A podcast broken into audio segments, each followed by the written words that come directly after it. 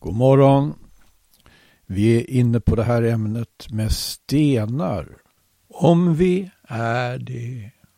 Och det har visat sig finnas ädelstenar som har särskild betydelse på överste prästen Arons prästerliga dräkt, prästkläderna. Samma stenar av någon anledning ett antal av dem finns också hos konungen i Tyrus enligt Hesekiel kapitel 28. Vi har sett hur det här budskapet som Hesekiel fick på allt sätt tycks svara mot beskrivningen av djävulens fall som Jesus själv Eh, kommer in på då han hade sänt ut 72 lärjungar, 72 och givit dem uppdraget att bland annat driva ut onda andar. Och de var väldigt glada då för att de kunde vara, hade fått den här att de hade fått den fullmakten. De återvände uppfyllda av glädje enligt Lukas evangelisk tionde kapitel. Det sa Herre, också de onda andarna är oss underdåniga genom ditt namn. Då sa han till dem, jag såg Satan falla ned från himmelen såsom en ljungeld. Se, jag har givit er makt att trampa på ormar och skorpioner och att förtrampa all ovännens härsmakt och han ska icke kunna göra er någon skada. Dock gläds icke över att andarna är er underdåniga, utan gläds över att era namn är skrivna i himmelen.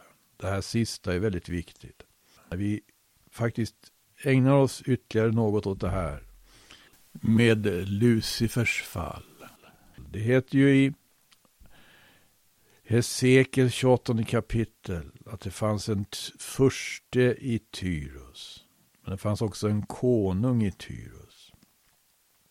Men budskapet som är ägnat åt konungen i Tyrus verkar befinna sig på ett helt annat plan än då, då det handlar blott om försten i Tyrus. Vi ser att även Jesaja har ett budskap som liksom är adresserat till Babel och konungen i Babel, men som också hamnar på ett annat plan. Därför att det som eh, djävulen inspirerar till, kanske framförallt, det är ju högmod. Han inspirerar till högmod. När människor faller för den här inspirationen, människor i maktställning då, inte minst, då gör de någonting av en slags variation på temat det ursprungliga syndafallet. Vi vet att konungen i Babel, han gick enligt eh, Daniels boks fjärde kapitel omkring uppe på murarna och såg ut över staden och utbrast plötsligt Se, detta är det stora Babel som jag byggt upp min konungamakt till ära. Men då hörs en röst från himmelen. Dig, konung Nebukadnessar, var det sagt. Ditt rike har tagit ifrån dig. Enligt Danielsbokens fjärde kapitel, verserna 26 till och med 28. Och det var det som skedde. Under sju år fick han leva som ett djur på marken. Han förändrades till sitt utseende. Sju år. Det här är också profetiskt. Men vi ska inte ägna oss så mycket åt den sidan denna gång. Den, den kristna församlingen undkommer inte de här prövningarna och de här frestelserna. Gjorde den det så skulle väl inte aposteln Paulus skriva som han, gjorde, som han skrev till Thessalonikerna Första Thessalonikerbrevets tredje kapitel där det står i femte versen.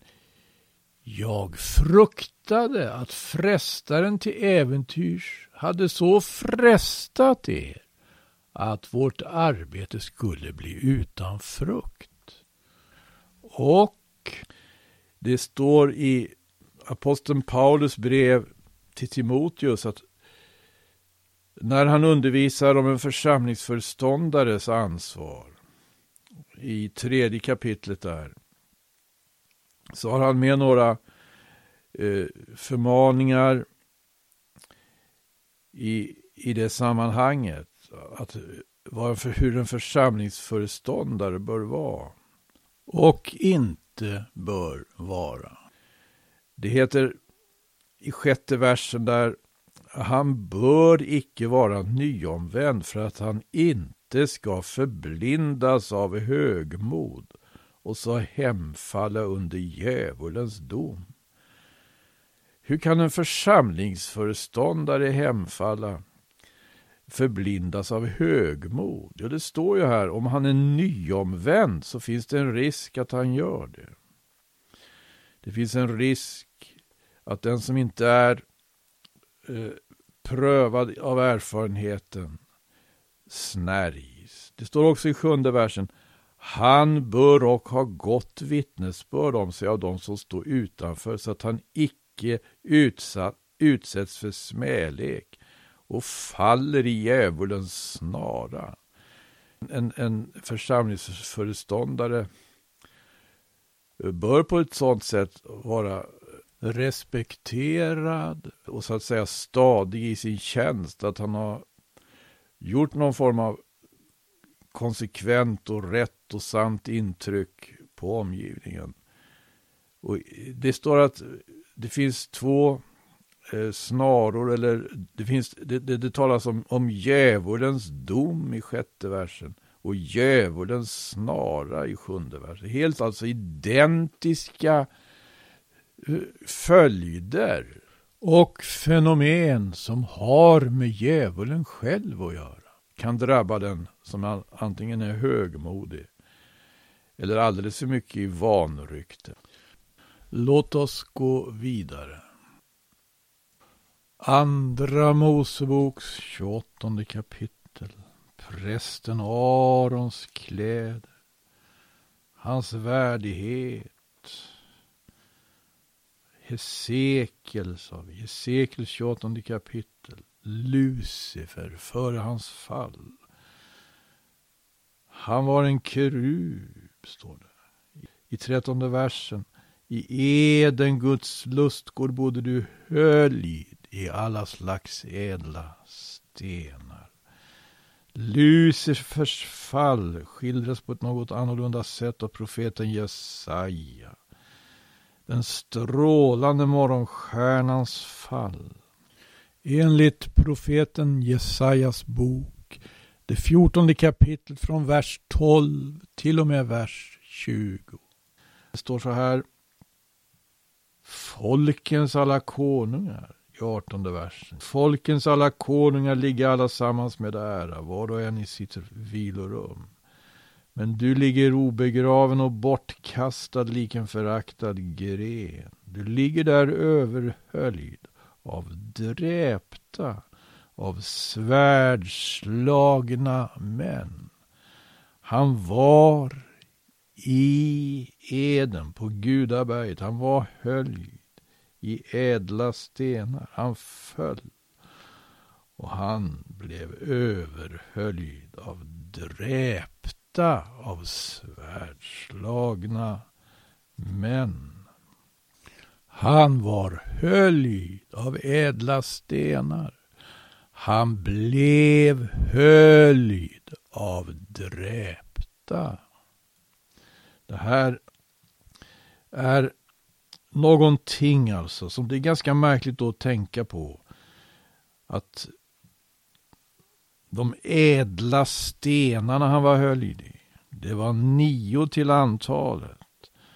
De ädla stenarna på prästen Arons prästliga dräkt, det var tolv till antalet. Tolv till antalet och tolv till sitt slag.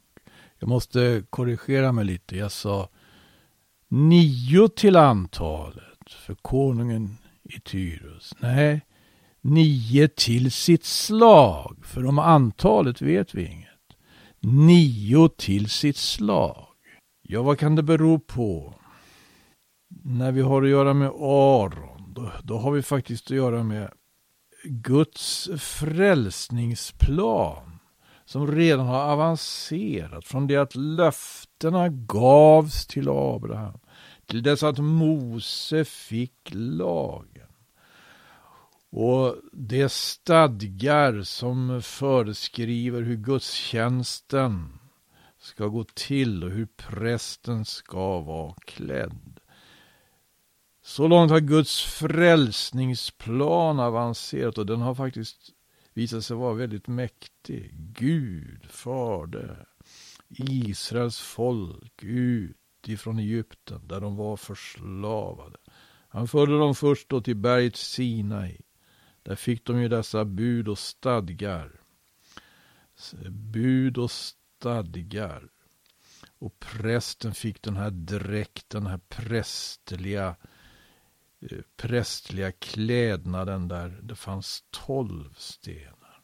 Inte nio som hos Lucifer. Vad talar det här om? Jag är lite fundersam på att det fanns alltså tolv stenar. Tolv till sitt slag. Det är fler än nio till sitt slag. Och när Jesus undervisar om Satans rike i Lukas evangeliets elfte kapitel. Eh, då säger han bland annat så, vers 21. Det heter så här. När en stark man fullt väpnad bevakar sin gård, då är hans ägodelar fredade.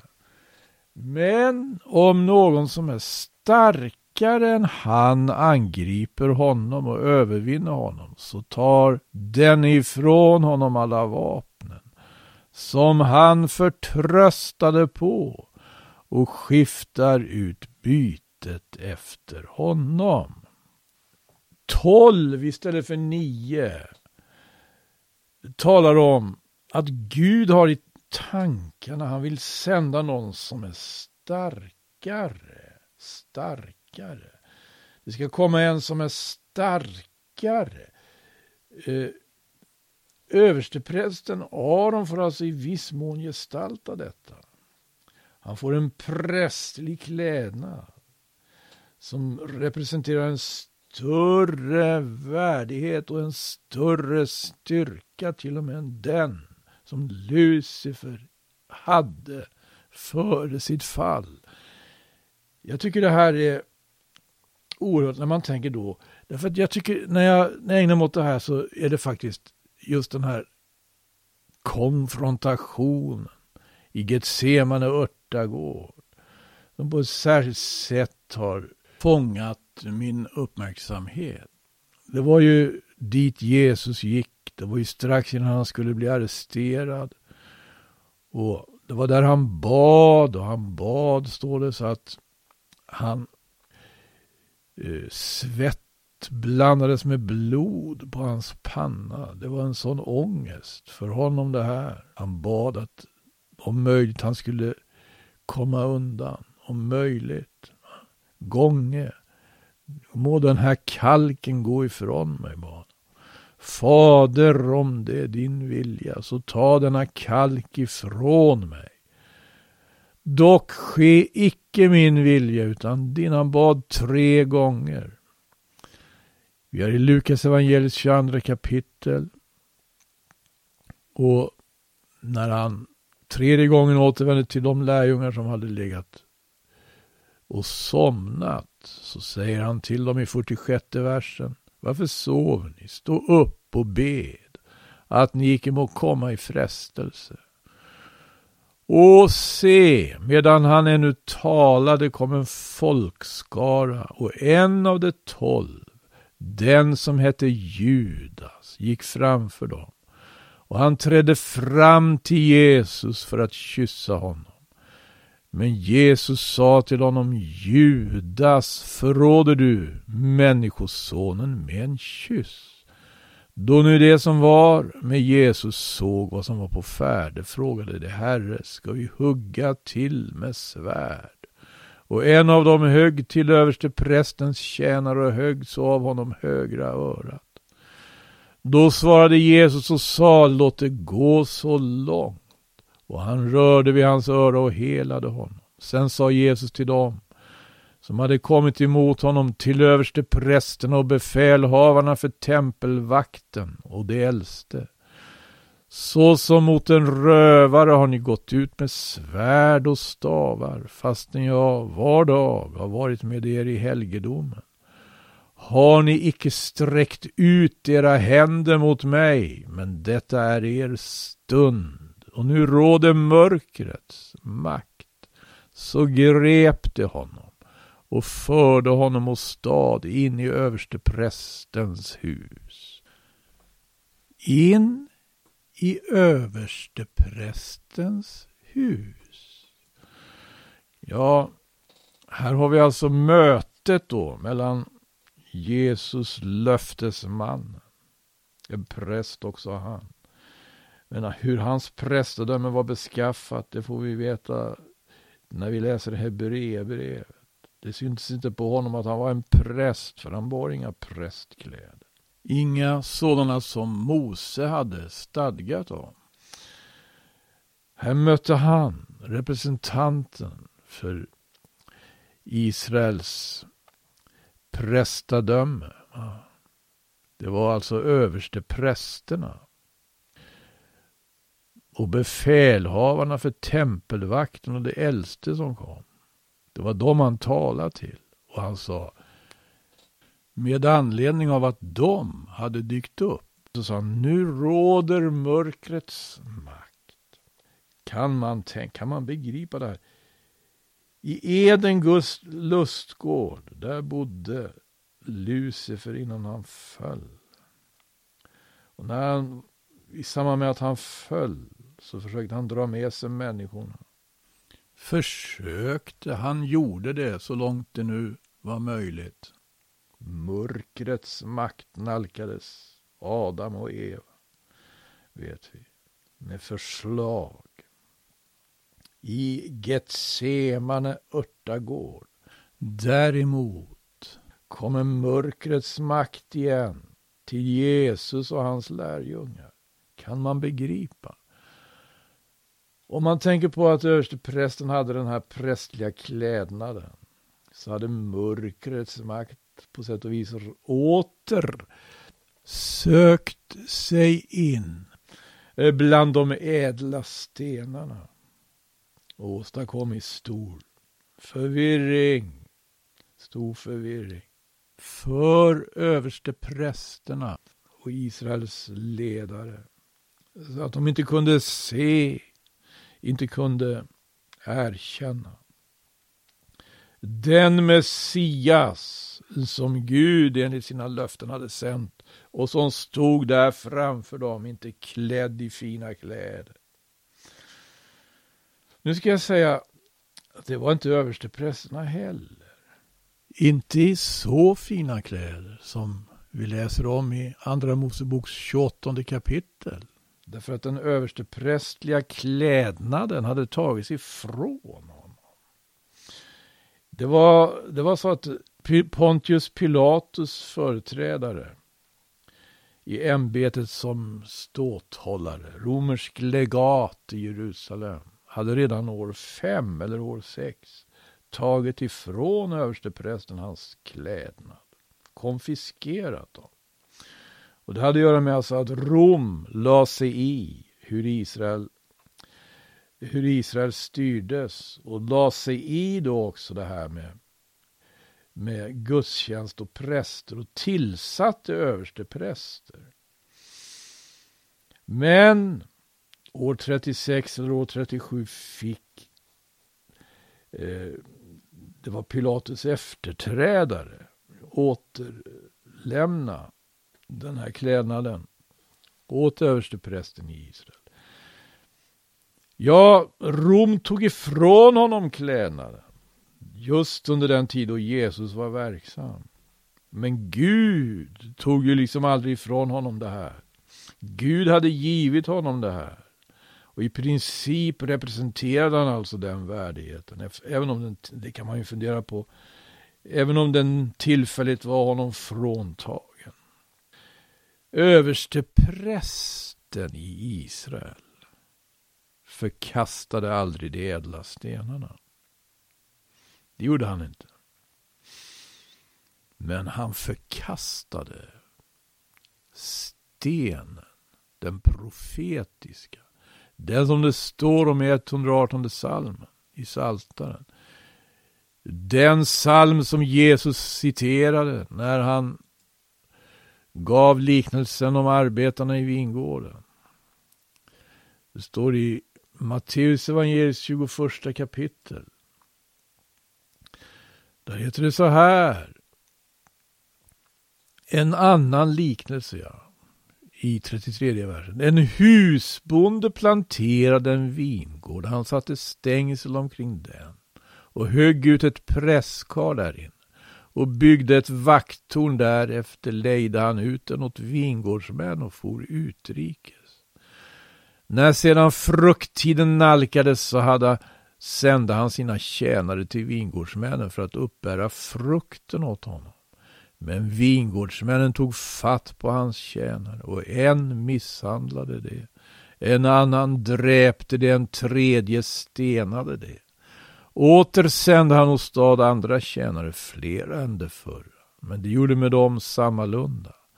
Slutligen sände han till dem sin son Ty han tänkte, det ska väl ha försyn för min son.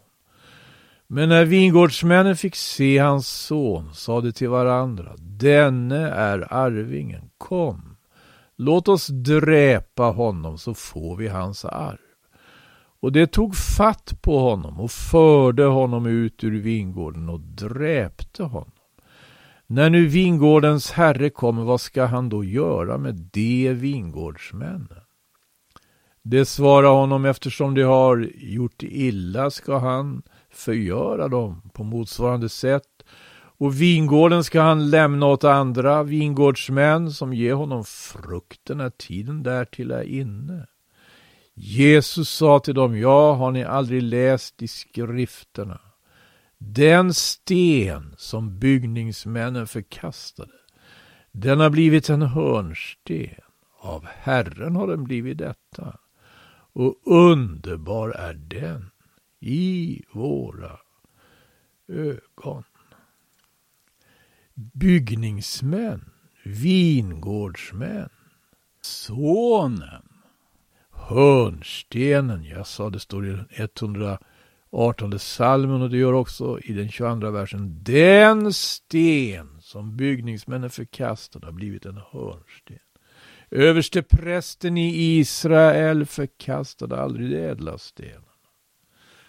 Han förkastade dem inte. Även om de togs ifrån honom tillfälligt, även om kläderna så accepterade han inte ogärna att få tillbaks klädnaden när den väl kom tillbaks. Han förkastade aldrig de ädla sten som var underbara i hans ögon.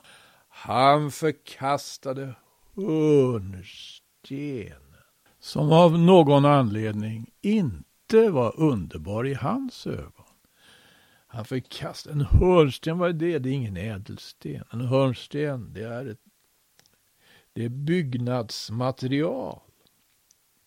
Det är för ett bygge. Det är inte för prydnad. Utan det är för en bestämd uppgift. Den, den uppgiften präglas inte av att den glänser. Därför, därför hörnstenen, den glänser inte, den läggs ju längst, placeras längst ner i ett bygge längst ner. När Jesus kommer så talar han om sig själv. Inte sällan som någonting som brukas, någonting som används, någonting som ätes. Jag är livets bröd, någonting som drickes. Jag är det sanna vinträdet. Men han är också den gode herden, tack och lov. Han är stenen, den sten som byggningsmännen förkastade, som har blivit en hörnsten. Låt oss beakta det. Det finns andliga lagar och de får vi höra om ifall vi lyssnar till Jesus. I Lukas evangeliets 14 kapitel så var Jesus bjuden till en av de förnämligaste fariseerna, farisén Simon. Och det står då att i sjunde versen står det han märkte, Herren Jesus märkte hur gästerna utvalde åt sig de främsta platserna. Då framställde han för dem en liknelse. Han sa till dem, när du av någon har blivit bjuden till bröllop, så ta icke den främsta platsen vid bordet. Ty kan hända finns bland gästerna någon som är mer ansedd än du, och då kommer till äventyrs den som har bjudit både dig och honom och säger till dig, ge plats åt denne. Och så måste du med skam inta den nedersta platsen. Nej, när du har blivit bjuden så gå och ta den nedersta platsen vid bordet.